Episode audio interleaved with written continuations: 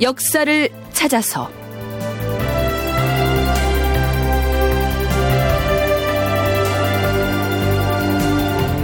제 466편. 일본은 왜 대장경을 탐했는가? 극본 이상락 연출 황영선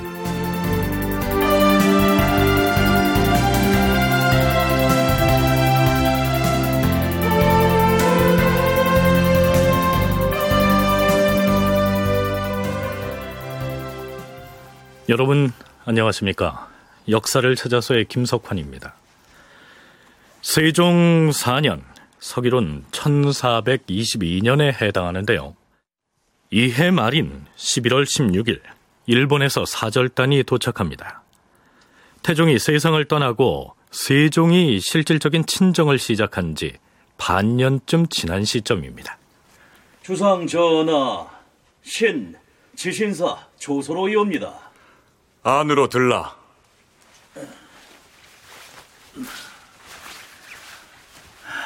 일본의 국왕과 그 모후가 규주 등을 사신으로 보내왔사옵니다.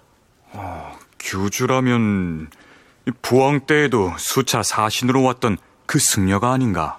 그러하옵니다, 전하. 일본 왕의 글을 가져왔는가? 예, 전하. 규주가 제참한 일본 왕의 서간이 여기 있어옵니다. 어디 보자. 조선의 국왕께 아려옵니다. 바닷길이 워낙 멀어 오랫동안 소식이 끊어졌습니다. 이제 여름 장마가 개이고 가을 바람이 상쾌하게 불어옵니다. 부디 신령의 호의를 받으시어 조선 국왕 조누께서 마음복을 받으시기를 삼가 바랍니다. 일본 국왕의 서찰은 이렇듯 정중한 어투로 시작이 되는데요. 기록에는 일본의 왕과 모후의 사신이라고 되어 있지만 이 시기는 무인들이 통치를 하던 막부의 시대였기 때문에 실질적으로 이 사신을 보낸 사람은 무로막치 막부의 실권을 쥐고 있던 이른바 쇼군이었겠죠.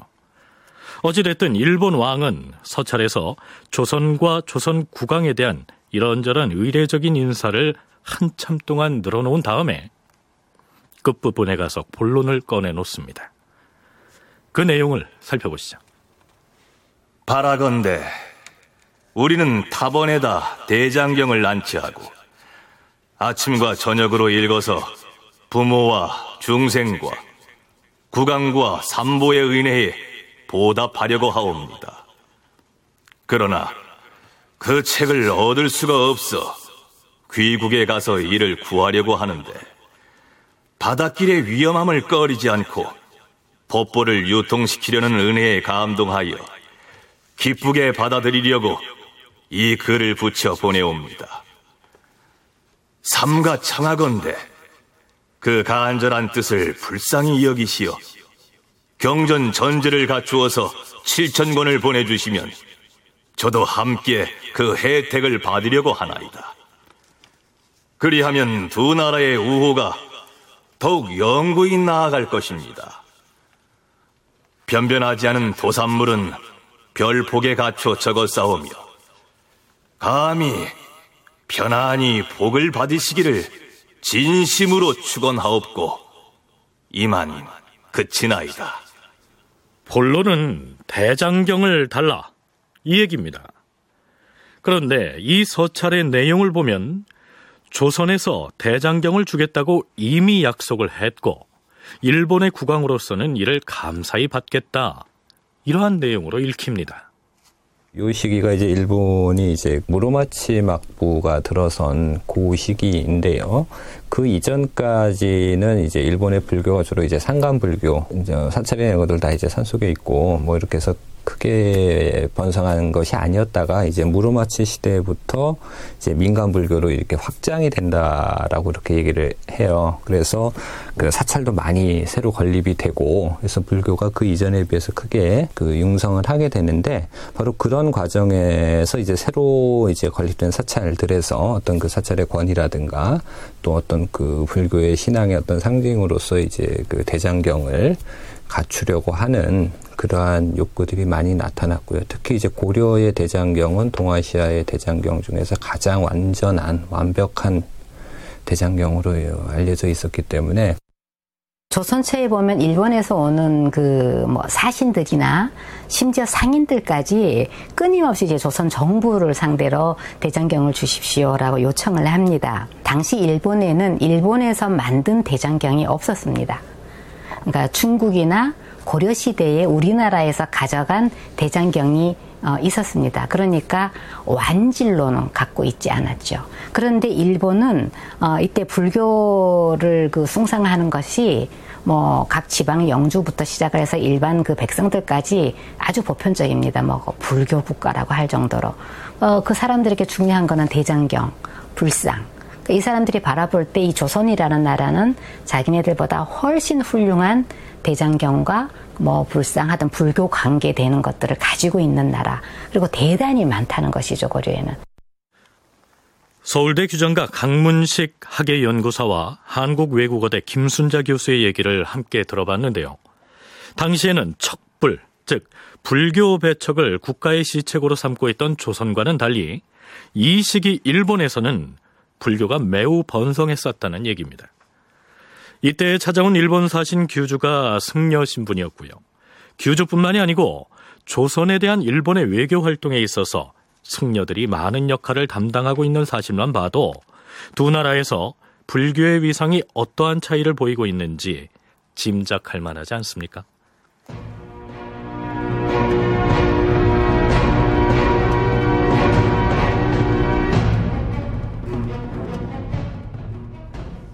그렇다면 이 일본 사신들은 자신들이 요구했던 대장경을 받아갔을까요?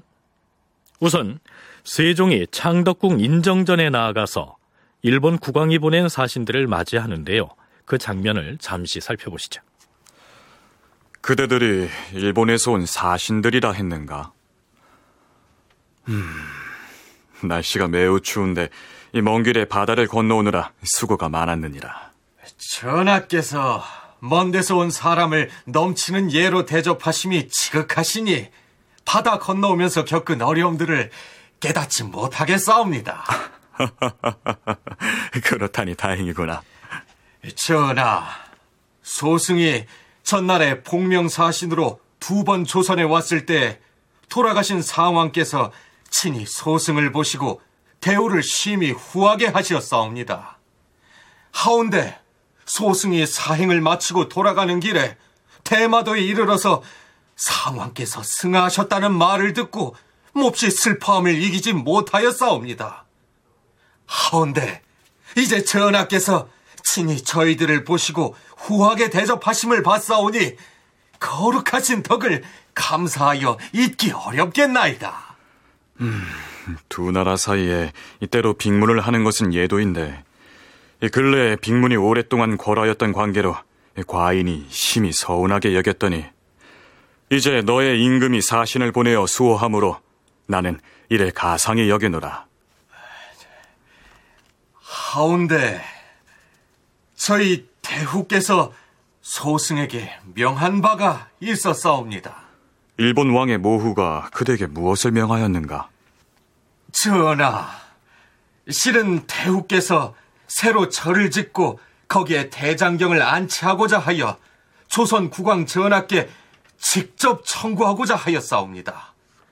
하오나 대우께서 말씀하시길 나는 부녀자의 신분으로 이 뜻을 조선의 국왕께 친히 여쭙지 못하였는데 이번에 사신을 보내어서 조선국에 이 뜻을 여쭈노라 이렇게 말씀하였습니다. 또한 상왕 전하께서 승하하셨다는 말씀을 들으시고 그 슬픔을 이길 수 없다고 하였사옵니다. 음, 알겠느니라. 과인이 장차 그대들을 다시 만나도록 할 것이다.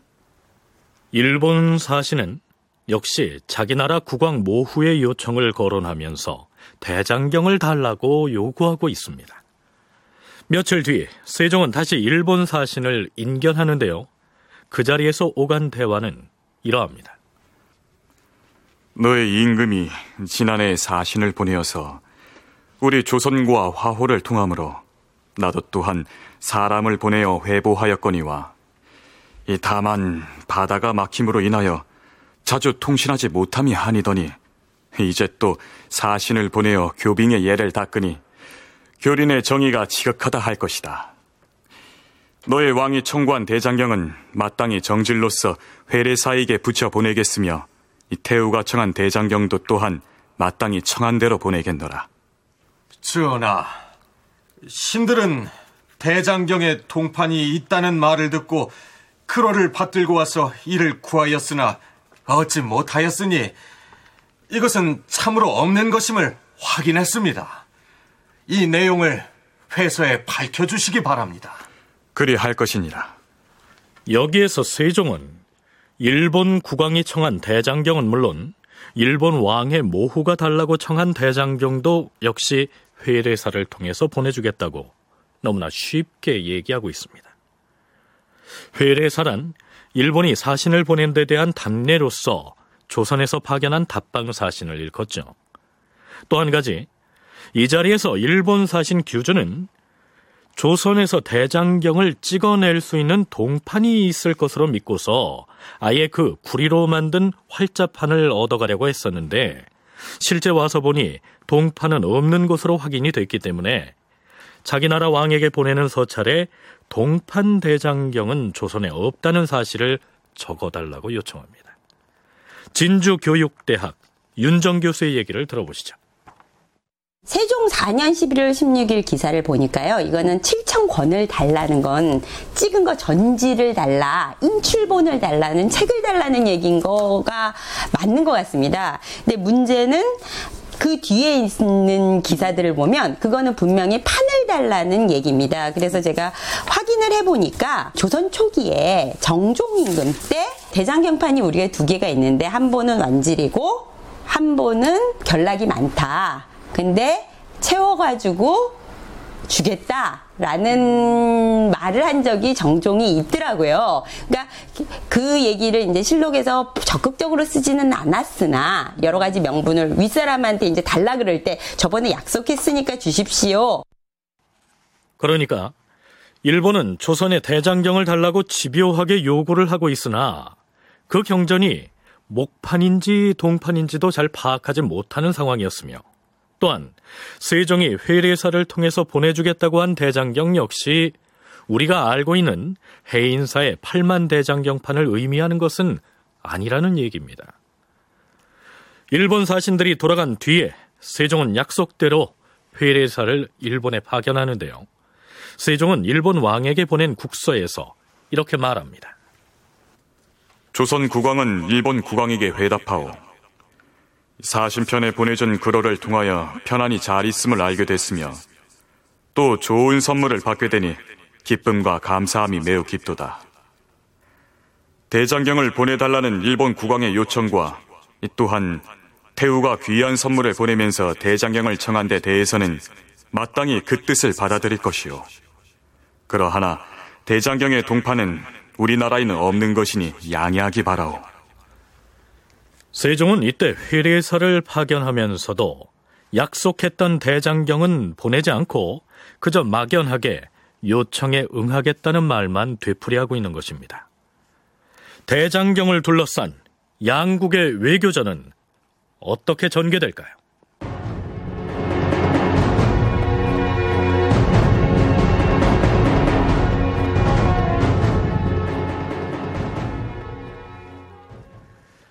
일본 사신이 조선에 와서 대장경을 요청하는 일본 왕의 국서를 전달하고 물러간 때가 세종 4년, 서기론 1422년입니다.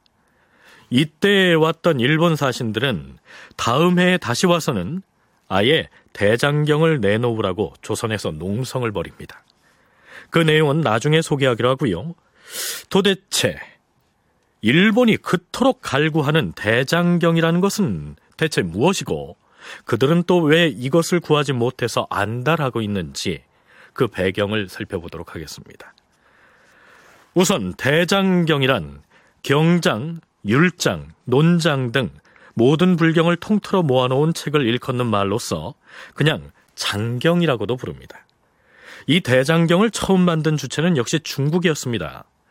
제일 먼저 이제 대장경을 만든 것이 북송 때 만들었습니다. 물론 그 이전 당나라 이전에도 중국에서 만들었고요. 북송 때 흔히 이제 계보칙판 장경 이렇게 얘기를 합니다. 북송의 그 왕의 연호가 계보년입니다. 그래서 대략 970년대입니다. 고려 건국한 고려 성종 때에 해당하는 시기인데 그때 만들었던 대장경입니다. 그래서 나중에 이 대장경이 인쇄되어서 고려에 수입을 합니다.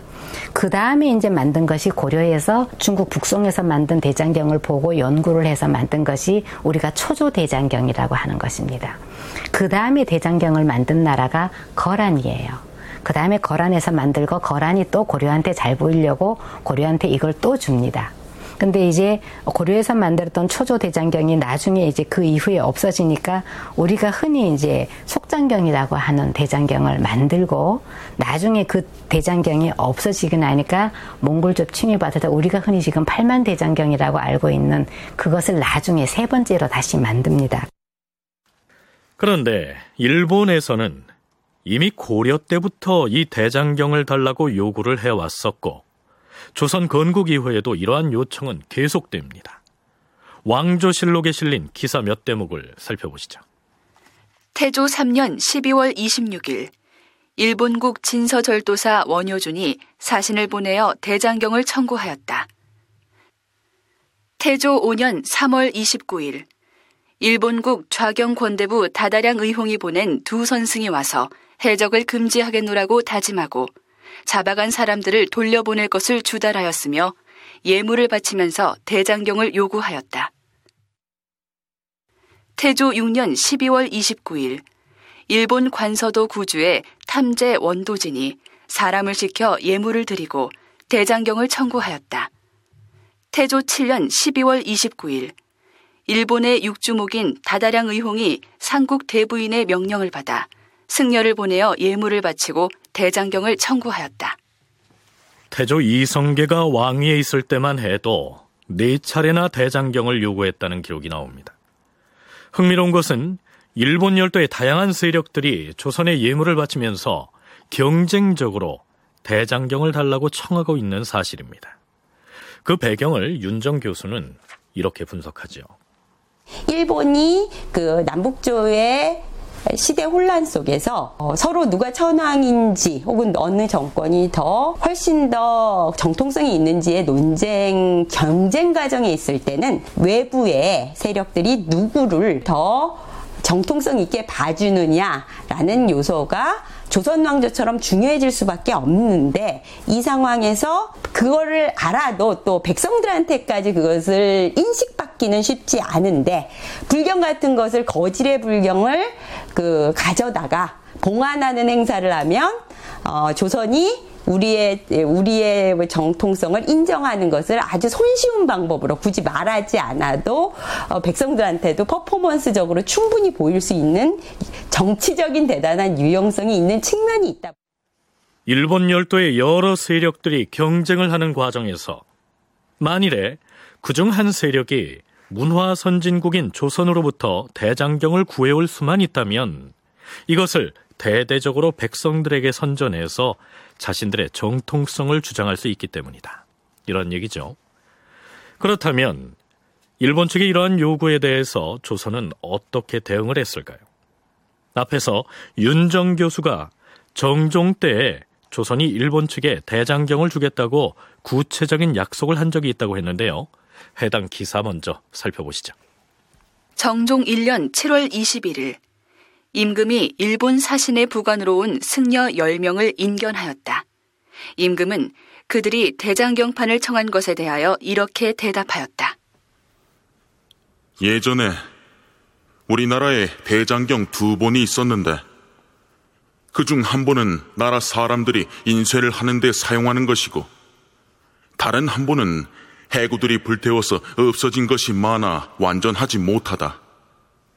장차 이것을 완전히 보충하여 보낼 터이니 배를 준비해 와서 실어 가도록 하라. 그러니까 고려에서 처음 만들었던 초조 대장경은 몽골군의 침략으로 소실됐고 그 뒤에 만든 것이 지금 해인사에 있는 제조 대장경, 즉 8만 대장경인데요. 여기에서 정종이 완전하지 못하다고 얘기한 그 한 본이 바로 불에 타서 결손된 채 남아있던 초조 대장경을 지칭한 것이 아닌가 여겨지고 있습니다. 그것을 보완해서 주겠다고 했기 때문에 이후에 일본에서는 주겠다고 약속을 했으니 그 약속을 지켜라 이렇게 나왔던 것이죠. 그런데 태종 때 이르면 조선에서 실제로 대장경을 일본에 줬다는 기사가 여러 군데 등장합니다.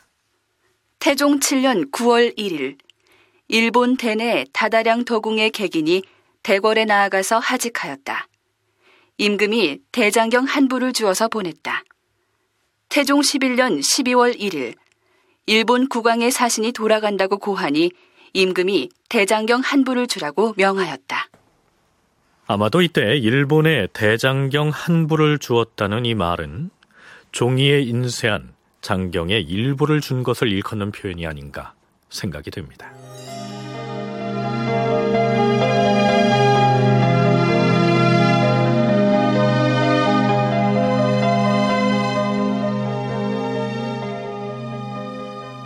세종 4년 11월에 조선에 와서 대장경을 달라고 요청했던 일본의 사신이 규주라는 승려였는데요. 이 규주 일행이 1년 남짓 만인 세종 5년 12월 25일에 다시 조선으로 건너옵니다. 이때 온 사신단은 100명이 넘을 정도로 대규모인데다가 조선에 줄 많은 선물까지 지참하고 있었습니다. 일본 국왕의 사신 규주와 법령, 그리고 도선주 구준 등 135인이 대궐에 나아가서 토산물을 바치니 임금이 인정전에 나아가서 그들의 예를 받았다. 임금은 규주와 법령을 대궐 안으로 들어오게 하여 인견하였다. 너희들이 지난해에 왔다가 바닷길에 탈없이 고국으로 돌아갔고 이제 다시 무사히 건너왔으니 과인은 몹시 기뻐하노라. 또한 일본 국왕이 과인의 요청을 기다리지 않고 여러 섬에 피로된 사람을 찾아서 돌려보내주니 기쁘기가 한량없도다. 일본 열도에는 왜구들에 의해서 끌려간 고려 혹은 조선의 백성들이 많았는데 조선에서 요청을 하지 않았는데도 일본 국왕이 이들 중에 일부를 찾아내서 조선으로 송환한 것입니다. 선물은 그뿐만이 아니었습니다. 일본 왕이 보낸 국서의 말미에 토산물의 목록이 올라 있는데요. 그 내용이 이렇습니다. 변변치 못한 토산물을 갖추어 보내드립니다.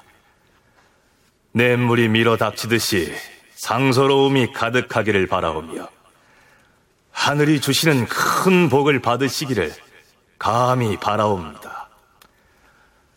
아울러 백년위 쉰단, 침향 서른근, 백단 쉰근, 단목 천근, 호초 서른근, 감초 쉰근, 곽향 스무근, 동 이백 쉰근을 보내드립니다. 엄밀하게 말하자면 당시 동아시아에서 조선과 일본은 황제국인 명나라를 섬기는 제후국들이었는데요. 일본의 막부 정권을 비롯한 여러 세력들, 그리고 지금의 오키나와에 해당하는 유구국에서 보낸 사신들이 이 조선에 와서 하는 외교 행위들을 보면 교린 관계가 아니고요. 사대 관계를 연상하게 합니다.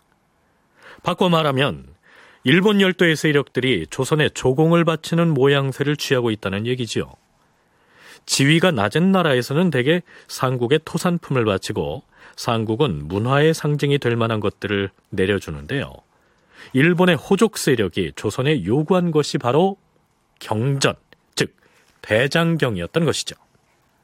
그 밑에 있는 나라는 자기 나라의 특산물을 이렇게 예물로 바치고 또 위에 있는 사람들은 뭔가 문화적인 것이나 그 약재나 이런 것을 주면서 우열 관계 혹은 평화로운 이 질서 관계를 아주 외교적인 차원에서 의례적으로 형성해 가는데요. 일본과 고려 일본과 조선 간에 이런 적극적인 관계가 사실은 언제부터 공고화돼 있지 않기 때문에 특히 원나라가 지배하고 있던 세계 질서가 붕괴되고 있을 때 새롭게 중국과 한국, 일본이 새로운 그 국제 질서를 만들어야 되는데 고민은 뭐냐면 조선이라는 나라가 중국과 붙어 있는 상태에서 일본에 뭔가 굉장한 문화적인 대국으로 줄 수 있는 것들의 한계가 있다. 국사편찬위원회에서 발간한 한국사 제22권에서 임원효는 이렇게 기술하고 있습니다. 조선이 완전히 대등한 관계에서 일본을 상대했다고 보기 어려운 증거들은 많이 있다. 이는 일본의 막부 정권이 완전한 중앙 집권 체제를 이룩하지 못하여 지방 호족을 효과적으로 제어할 만한 실력을 갖추지 못했다는 점 이외에도 조선과의 교역을 통하여 경제적인 요구를 반드시 충족시켜야 되는 일본의 필요성, 그리고 조선의 유교적 가치관에 입각하여 볼 때 일본은 야만적인 풍속을 가진 나라로 인식되었다는 점 등에 기인하고 있다. 물론 조선이 명나라의 눈치를 봐야 하는 관계여서 대놓고 일본 열도의 여러 세력들로부터 조공을 받는 존재로 군림할 수야 없었겠지만 할 수만 있다면 일본에서 원하는 경전을 내려줌으로써 문화 대국으로서의 위상을 누리고자 했겠지요.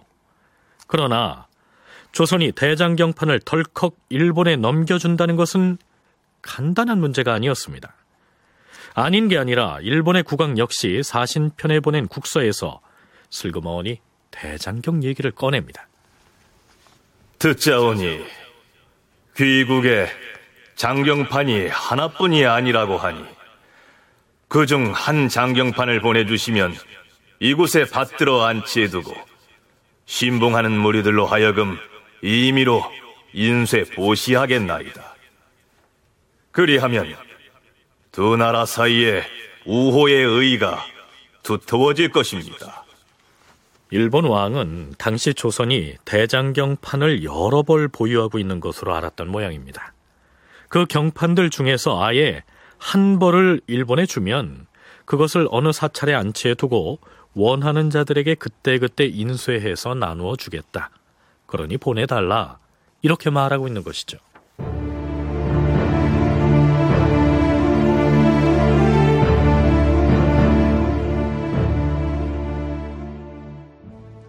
일본의 요구가 아예 대장경의 경판을 달라는 것이었으니 이제 세종으로서도 일본 사신들에게 확실한 얘기를 해둘 필요가 있었겠죠. 조선국 국왕 전하, 저희 일본에서 해마다 조선에 사람을 보내어 경전을 달라고 요청하고 있사오니 이는 전하를 심히 번거롭게 하는 것이옵니다. 만일 전하께서 경판을 한 번 하사하시기만 하면 그 뒤로는 장경을 청구하는 번거로움은 없을 것이옵니다. 하오니 경판을 주시옵소서. 일본 국왕이 요구한 대장경판은 우리 조선에 오직 한 번밖에 없으므로 그대들의 요청에 응할 수가 없노라. 만약 우리가 여러 벌을 가지고 있다면 어찌 일본 국왕에게 주지 않으려 하겠느냐? 그러면서 세종은 이렇게 얘기합니다. 그러나 과인은 밀교 대장경판과 주 화엄경판 그리고 한자 대장경의 전부를 너희에게 줄 것이다. 밀, 밀자는 저희들이 본래 해독을 하지 못하오니 만약 한자본을 하사하신다면 저희 국왕이 반드시 진심으로 감사하고 기뻐할 것이며 사절로 온 저희들에게도 영광이 될 것이옵니다. 한자로 된 대장경판은 다만 한 번뿐이라 하지 않았느냐? 알겠사옵니다. 성상의 하교가 이처럼 자상하시니 감사하고 또 감사하옵니다. 신들도 또한 잘 헤아려서 아뢰겠사옵니다. 음, 자, 일본에서 온 사신과 부사는 육조의 조계청에서 음식을 후히 접대하고 그 나머지의 계기는 동남과 서랑에서 잘 접대하도록 하라. 성은이 망극하옵니다, 전하. 이렇듯 일본 사신들이 세종의 뜻을 잘 이해해서 별 문제 없이 정리가 되는 듯 했는데요. 그 다음 날에 문제가 생깁니다. 그 전에 세종이 일본 사신에게 한 말을 되짚어볼 필요가 있습니다. 밀교 대장경판과 주 화엄경판 그리고 한자 대장경의 전부를 너희에게 줄 것이다. 이게 무슨 뜻일까요? 강문식, 윤정 두 연구자의 설명을 들어보시죠. 서명으로 봤을 때 밀교 대장경판이라는 것은 결국 불교의 여러 종류 중에 이제 밀교에 해당되는 경전들을 모은 장경판 을 말하는 것 같고요. 그래서 밀교라는 것은 이제 불교의 그 대승불교의 한 종류로서 좀 주술적인 어떤 신앙이라든가 어떤 신비주의 이런 것들이 좀 강조되는 그러한 형태의 그 불교의 한 종파라고 할 수 있는데 이제 그쪽의 어떤 그 경전들의 그 판인 것 같고 주화엄경판은 말 그대로 이제 서명대로 화엄경의 주석 들이죠 주소들을 모은 그 경판인 것 같습니다. 그러니까 이거는 이제 그 고려대장경 안에도 아마 들어 있을 수도 있는데 어쨌든 별도의 어떤 그런 그 경판들이 있었던 것이 아닌가. 밀교 대장경판은 원래 밀교의 내용이 대장경 안에 들어가 있는데 이 대장경의 상황을 봤더니 고려시대의 대장경이 우리가 알고 있는 초조대장경과 제조대장경만 있는 것이 아니라 당연히 개인적인 차원이나 사찰적인 차원에서 만들어진 대장경판들이 있고 지금도 어, 부석사에 화흥경판이 남아서 보물로 지정되어 있더라고요. 그러니까 어, 경판을 만드는 전통은 당연히 경서를 만드는 전통처럼 다양하게 있는데 이제 대장경판 자체의 지금 세종이 말한 한 분밖에 없다라고 얘기하는 건 제조대장경을 얘기하는 것 같습니다. 세종이 밀교 대장경판을 주겠다 이렇게 얘기하자 일본 사신이 우리는 밀자를 해독하지 못한다 이렇게 대답했는데요. 여기서 밀자란 범어 즉 산스크리트어 문자를 일컫는 것으로 보입니다. 그렇다면 한자 대장경은 모두 주겠다 이렇게 얘기했는데요. 이건 또 무슨 얘기일까요? 지금 해인사에 있는 제조 대장경 자체가 한자로 새긴 경판인데요. 여기에 나오는 한자 대장경이 구체적으로 무엇을 의미하는지는 이해하기가 어렵습니다. 대장경 자체가 그 팔리어하고 산스크리트어로 써져 있었는데 이것이 한어로 번역이 되는 과정에 있는 있어서 모든 대장경은 당연히 한자 대장경이지만 특히 고려가 영향을 받은 대장경은 거란의 대장경인데 거란이 당연히 그 여러 가지 장경들을 모아서 한어로 번역하는 작업들을 했고 그것이 우리나라의 소위 말하는 고려의 초조대장경과 제조대장경을 만드는데 가장 중요한 저본이 됐었기 때문에 그 저본의 부분을 얘기하는 걸 수도 있고 아니면 거란의 장경을 이렇게 표현할 수도 있다라는 생각이 들지만 구체적으로는 무엇을 염두에 뒀는지는 모르겠습니다. 윤정 교수는 세종이 일본에 주겠다고 천명한 한자 대장경이 고려에서 대장경판을 제작하기 이전에 들여온 거란의 대장경을 한어로 번역한 것일 수도 있다는 의견을 조심스럽게 제시하는데요. 강문식 연구사는 세종이 일본에 한자 대장경판을 주겠다고 한 것이 아니고 한자 대장경을 주겠다고 한 것으로 봐서 8만 대장경의 판목이 아니고 종이에 인쇄한 것을 주겠다는 뜻이 아닐까 이렇게 추정하고 있습니다.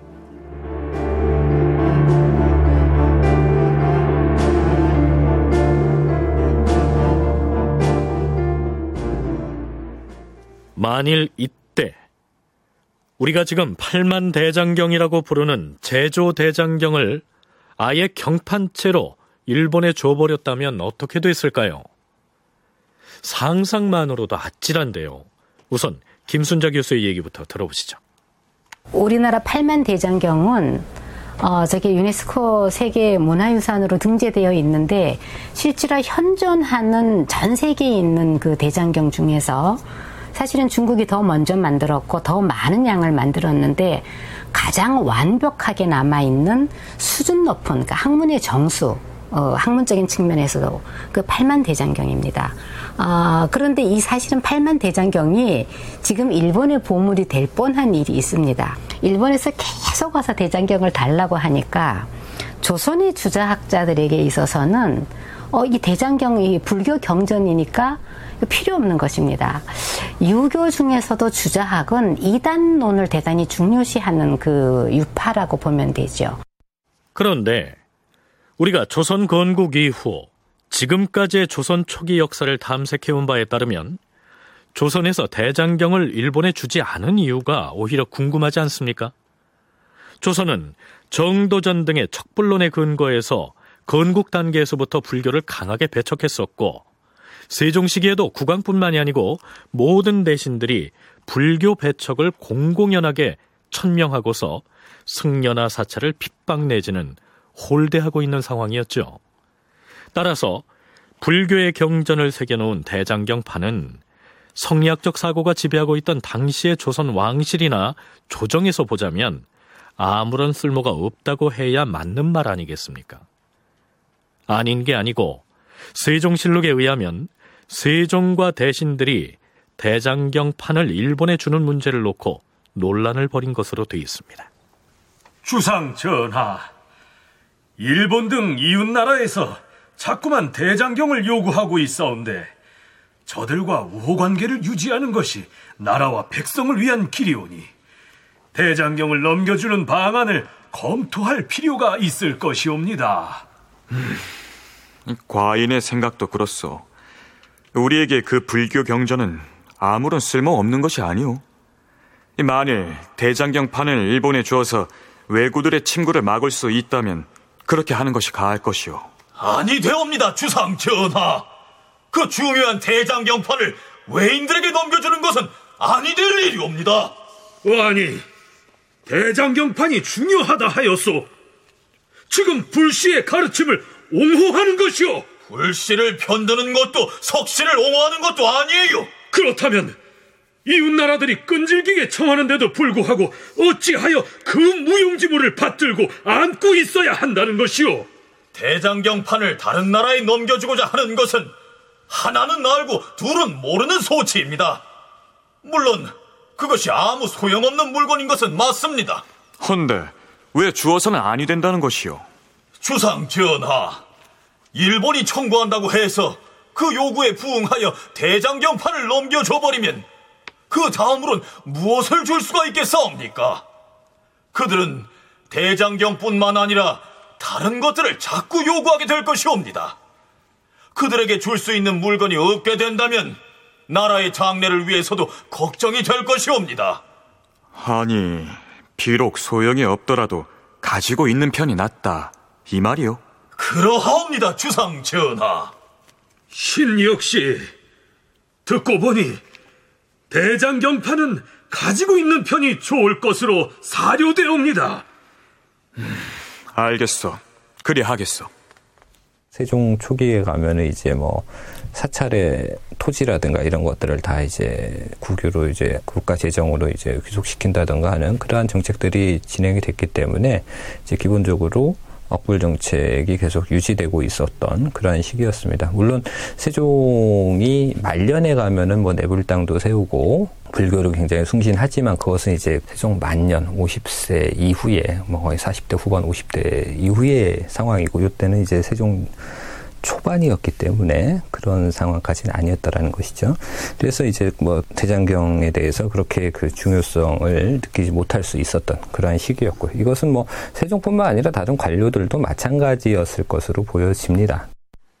자, 이러한 배경 때문에 세종뿐만 아니고 신료들 역시 불교 경전을 새긴 이 대장경 판을 중요하게 여기지 않았을 것이란 의견입니다.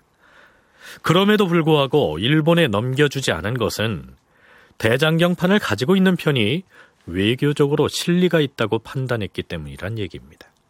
그런데 윤정 교수의 의견은 약간 다릅니다. 세종실록에는 임금이 대장경판은 무용지물이므로 이웃나라에서 청구한다 하여 처음에는 이를 주려고 하였다. 그런데 대신들이 논의하여 반대하자 임금이 일본왕의 청구에 응할 수 없다고 하였다. 이렇게 돼 있습니다. 실록의 기록만으로만 보면 세종은 대장경판을 무용지물이라고 했고 따라서 일본에 주려고 했는데 대신들이 반대해서 반출하지 않은 것으로 나타나 있습니다. 그러나 윤정 교수는 세종실록의 이러한 기술이 세종의 의중을 정확하게 나타낸 것이 아니라는 것입니다. 사실 불교는 천년에 가까운 역사를 가지고 있습니다. 특히 신라시대 때부터 왕직불 사상 등 그 최고 지도자들의 존엄성을 띄우는데 불교가 아주 역동적으로 기능한 바가 있는 역사적 전통을 가지고 있었고 특히 고려왕조 470년에 걸쳐서는 어, 불교 국가라고 말해도 손색이 없을 만큼 유교와 대립되는 형태가 아닌 형태로 어, 사상은 물론 정치에까지 강력하게 영향을 미치고 있는 단계를 한국의 역사는 이미 천년 이상을 지속하고 있는 상태였죠. 그렇기 때문에 조선이 건국해서 억불 정책을 쓴다. 라고 표현할 때 이건 대단히 중요한 변화이고 정치적으로 굉장히 중요한 슬로건임에는 틀림없지만 비록 정치적으로 억불 정책을 슬로건으로 내세우긴 했지만 조선인들의 대다수가 불교에 대해서 매우 익숙한 문화 구조를 가지고 있는 상황이어서 새 왕조의 임금이 불교를 말살하려는 정책을 편다는 것은 아주 무모하다는 것입니다. 세종이 한글 창제 직후 악장체의 찬불가인 월인 천강지곡을 지은 것만 봐도 불교에 대한 세종의 마음이 부정적이기만 한 것은 아니었다. 윤정 교수의 견해는 이렇습니다.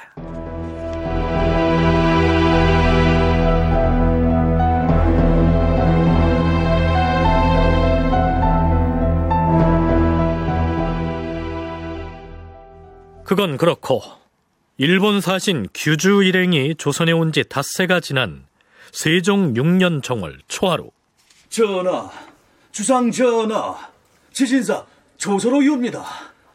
무슨 일인데 그러는가? 들라.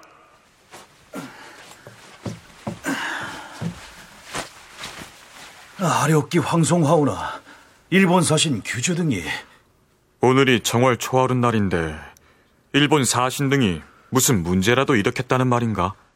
일본 사신들이 신에게 글을 전해주었사온데 대장경 판을 달라는 것이옵니다. 그 문제라면 나라 듣도록 얘기를 하지 않았던가? 어디 그자들이 지신사에게 준 글을 가져와 보라. 예, 전하. 여기 있사옵니다. 저희 사신들이 조선의 국왕 전하를 배웠을 때 전하께서는 대장경판은 다만 한 벌뿐이니 내려줄 수가 없고 금자로 쓴 화엄경 여든공과 범자로 된 밀교 경판 그리고 장경 한부와 주 화엄경판을 내려줄 것이니 이 네 가지는 다 천하에 둘도 없는 법보이니라. 이렇게 말씀하시었습니다. 아, 천하의 큰 은덕은 지극하시고 거룩하십니다. 그러나 비록 전하께서 주시겠다는 그것들을 배에 싣고 가서 우리 일본국 전하께 올리더라도 본래 원하는 것에는 미치지 못하여 마음에 차지 아니할 것입니다.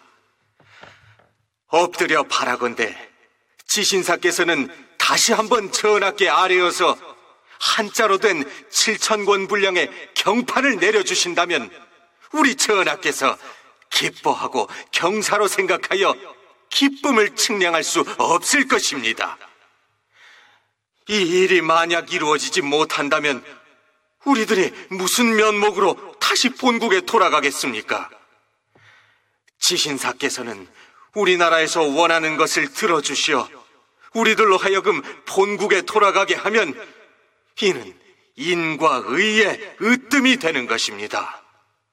부디 살펴주시기 바랍니다. 그러면 과인이 그자들에게 내려주겠다는 화엄경 등은 가져가지 않겠다는 것인가? 규주 등이 사신의 명을 받고 떠나올 때 자기 나라 왕에게 대장경의 경판을 가져오겠노라고 호기를 부렸던 모양입니다. 대신들과 의논한 결과 대장경의 경판을 내려주지 않기로 하였으니 그자들이 무엇라 하든 다신 거론하지 말게 하라. 예, 주상 전하.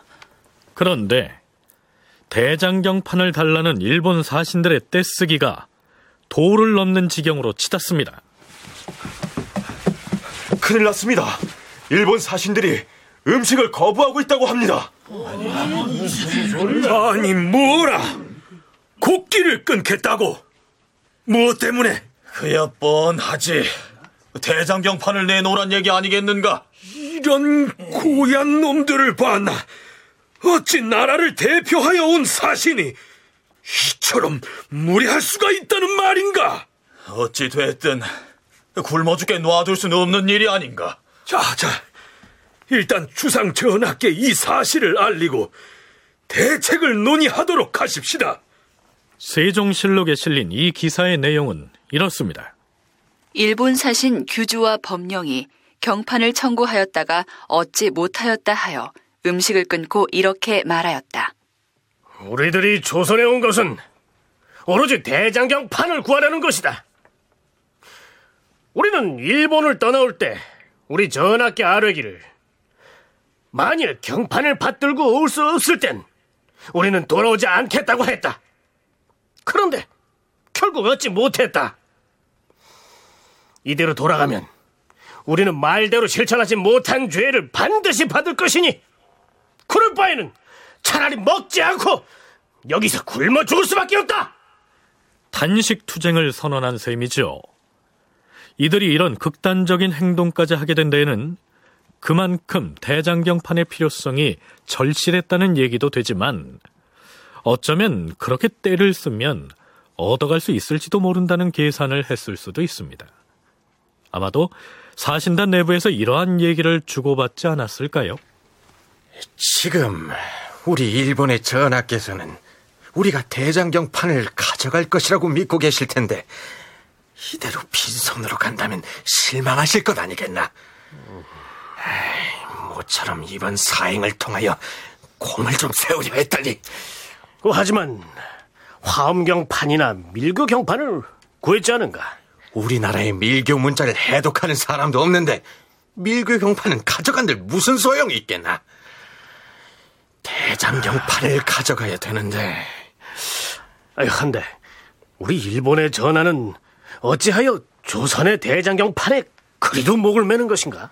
생각을 해보게. 조선에서 종이에 인쇄한 경전, 그거 가져가 봐야 한두 사람, 한두 사찰에 나눠주면 끝이 아닌가.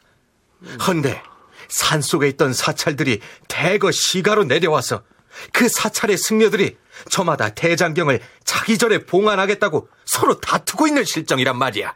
어, 그러니까 조선에서 경판을 가져가서 우리 전하께서 그 경판을 관장하고 있으면서 달라는 사람들에게 인쇄를 해서 은사품으로 하사를 하시게 되면은 그리 되면 그들이 우리 전하께 다투어 충성을 할 것이 아닌가. 어, 어, 아 그렇기는 한데 이 조선에서 과연 대장경판을 우리한테 주겠느냐? 이것이 문제가 아닌가. 우리가 잘만 하면 경판을 구해갈 수도 있을 것이야. 왜냐하면 대장경이든 무슨 경이든 지금 조선에서는 불교 경전 자체가 필요가 없는 것이거든. 아하, 그렇지. 지금 조선에서는 아예 석가모니를 석신이 불신이 해서 깎아내리는 판이니 이거 이거 우리가 좀 더 강하게 요구를 하면 못 이기는 저 경판을 내줄 수도 있다는 얘기로구만. 그렇지. 일단 조선의 왕이 경판을 주겠다고 약속할 때까지 음식을 거부하는 것이 좋겠어. 음, 단식을 하자고. 물론 가상을 해본 것이긴 합니다만 조선에 온 일본 사신단이 내부적으로 이러한 계산을 했을 가능성을 배제할 수는 없겠죠. 이거를 그러면 자기네들이 찍어가면 똑같은 효과를 거둘 수 있는 천황의 은사품으로 이런 식의 구조를 형성시킬 수 있는데 문제는 대장경을 경판을 전부 판각하는 것이 쉽지 않은 일이고 특히 그래서 부분적으로 판각을 해서 나눠줘도 이미 이들은 7천여 권이 되는 대장경이라는 그 구조에 아주 익숙해져 있기 때문에 가장 좋은 방법은 경판을 가져가는 건데 당시의 조선은 척불 정책을 아주 강력하게 펼치고 있고 국왕도 척불이라고 얘기하는 단계에서 그냥 그 이게 기회가 됐다 우리가 받아갈 수 있는 요소라고 생각한다면 외교 사신으로 왔던 쪽에서 받아갈 수 있다고 생각하면 문제를 일으켜서 우리가 정말 가져갈 수도 있다. 문제를 일으키면 대장경판을 가져갈 수도 있을 것이라고 계산을 했을 거란 얘긴데요. 규주와 법령 등 그 일본 사신단은 단식 투쟁으로 목적한 것을 얻어낼 수 있을까요? 직제학 박희중 혹은 이해와 윤인보 등은 이 길로 일본 사신을 찾아가서 당장 단식을 거두고 음식을 섭취하라 이르라. 그런데 세종의 명을 받은 이들 세 관리들의 설득에도 불구하고 일본 사신 규주와 법령 등은 고집스럽게 단식을 계속합니다. 그러자 세종은 다시 윤인보 등을 보내서 이번엔 그들을 엄하게 꾸짖습니다. 일본 사신으로 온 너희들이 경판을 얻지 못한다 하여 음식을 끊고 먹지 아니한다 들었노라. 경판을 얻고 얻지 못하는 것이 음식을 먹고 안 먹는 데에 달린 것이라 여기는 모양이나 어림없는 짓이다. 너희들이 한나라의 사신이 되어 우리나라에 왔는데 뜻에 맞지 않은 일이 있다 하여 경솔하게도 주림을 참으며 트집을 다려 하다니 어찌 이것을 일국의 사신된 자들의 채통이라 할 수 있겠는가? 명하노니 당장 단식을 중단하고 음식을 취하라. 참고로 일본 사신단에게 어명을 전하는 이 윤인보라는 사람은 통사, 즉 일본어 통역관입니다. 어찌됐든 세종이 이처럼 엄중하게 꾸짖자 규주와 법령은 슬그머니 꼬리를 내리고 단식을 중단합니다. 그러자 세종은 윤인보를 그들에게 다시 보내서 주기로 약속했던 밀교 대장경 판과 주화엄경 판 그리고 대장경 인쇄본 한 부를 내려줍니다. 그리고는 이렇게 얘기하죠. 너희 나라 왕이 사신을 보내준 데에 대한 답례로서 과인도 너희 나라에 회례사를 보낼 것이다. 그리고 과인이 특별히 금글자로 쓴 화엄경 한 부를 겸하여 보내고자 하는데 너희 나라에서는 이 경문을 소중하게 하느냐? 물론이옵니다, 주상 전하. 금자로 쓴 화엄경은 저희 나라에서도 본래부터 공경하여 받들고 있을 뿐 아니라 늘 소중하게 여기는 것이옵니다. 저희 임금께서도 이 화엄경을 보면 반드시 감사하고 기쁘게 여길 것이옵니다. 초반에는 밀교 경판은 줘봤자 글자를 해독할 수가 없어서 소용없다느니 대장경에 경판을 가져가지 않으면 자기 나라 임금으로부터 중벌을 받을 것이라면서 고집을 부리던 이들이었는데요. 이제는 풀이 많이 죽은 모습이죠. 이제 그들이 이쯤에서 사신으로서의 임무를 마치고 귀국을 했으면 좋았을 텐데요. 일본 사신이 묵는 객관에서 또 한 번 돌발 상황이 벌어집니다. 전하, 주상 전하. 무슨 일인데 이러는 것인가? 지금 일본 사신이 묵고 있는 객관에서 교주 등의 사신이 사절단의 한 사람을 포박하고 칼을 빼들고 죽이겠다고 위협을 가하는 사태가 벌어졌사옵니다. 그게 무슨 말인가? 일본 사신단 내부에서 자기들끼리 포박을 하고 살해 위협을 하고 있단 말인가? 그러하옵니다, 전하. 뭐라? 지신사는 자초지정을 설명해보라. 일본 사신 규주 등이 포박을 해놓고 위협을 가하고 있는 사람은 함께 온 승려인 가라는 인물이옵니다. 다큐멘터리 역사를 찾아서 다음 주 이 시간에 계속하겠습니다.